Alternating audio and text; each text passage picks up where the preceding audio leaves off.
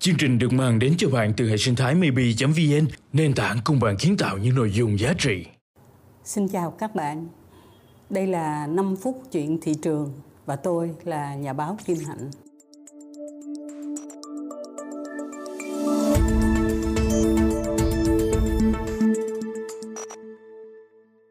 Câu chuyện hôm nay khá là vui, chuyện về trà sữa. Các bạn có thấy trà sữa là một cái thức uống rất thời thượng hiện nay không? Vui nhất là khi tôi đi Vietnam Airlines, ngồi ở trên máy bay, cái tự nhiên thấy uh, lâu nay là Vietnam Airlines họ hơi có một cái thái độ lạnh lẽo đối với người tiêu dùng lắm. Chứ không có đi bán hàng rồi không có đi rủ rê như là Vietjet đâu. Lần này thì họ đẩy cái xe trà sữa ra và họ hỏi là chú có mua ly trà sữa không? Cô có mua ly trà sữa không? Tôi thấy nó lạ nhưng mà nó buồn cười. Là tại vì thiệt ra nó có thể nó là một cái thức uống rất là phổ biến, nhưng mà người ta leo lên máy bay thì đâu có chắc gì là người ta cần trà sữa đâu.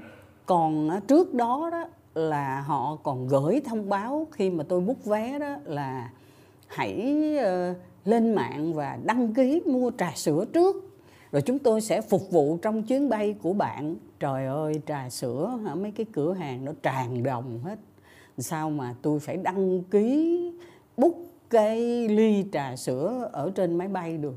Thành ra tôi thấy hình như họ bắt đầu phục vụ cái trà sữa ở trên máy bay, nhưng mà cái sự hưởng ứng nó cũng không có nhiều lắm. Có một công ty không có xa lạ, đó là cái công ty Kido. Tức là trước đây là Kindo đó các bạn, rồi Kindo họ bán cái thương hiệu bánh đó cho Mondelez. Và bây giờ họ tiếp tục kinh doanh với cái thương hiệu là Kido thì Kido vừa rồi họ thành lập ra một cái thương hiệu uh, trà sữa. Họ làm lại cái màu nhận dạng thương hiệu đưa ra một cái menu mới ở trong các cái tiệm. Và tên của nó là chúc chúc coffee and tea. Và họ đưa ra một cái uh, dự tính cũng theo tôi là khá là tham vọng.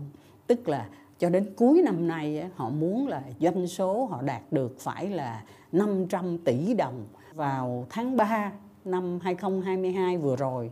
Họ có 50 cửa hàng.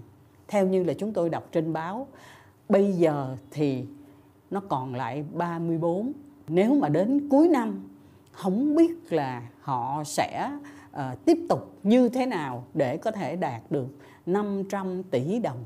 Mà thưa các bạn công ty nghiên cứu thị trường tên là Rebuta họ đưa ra một con số nghiên cứu thị trường ở trên mạng vào tháng 7 năm 2022 này là có tới 38% người tiêu dùng khi được hỏi thì họ nói là họ chọn trà sữa. Như vậy là một cái thị trường nó rất là hứa hẹn, phải không các bạn?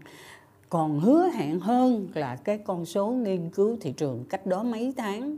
Người ta cho là Việt Nam hiện nay á, là đang đứng thứ ba trong tất cả các nước Đông Nam Á với lại một quy mô có thể lên tới 8.500 tỷ đồng Việt Nam cho cái doanh số của cái ngành trà sữa ở trên cả nước. Các bạn cứ theo dõi đi. Mình đứng ở một cái quầy của những cái chuỗi cửa hàng cà phê một chút thôi, các bạn sẽ thấy người ta đặt cái trà sữa khá là nhiều. Đó là cái câu chuyện về một món mà chắc chắn là các bạn rất quan tâm là trà sữa.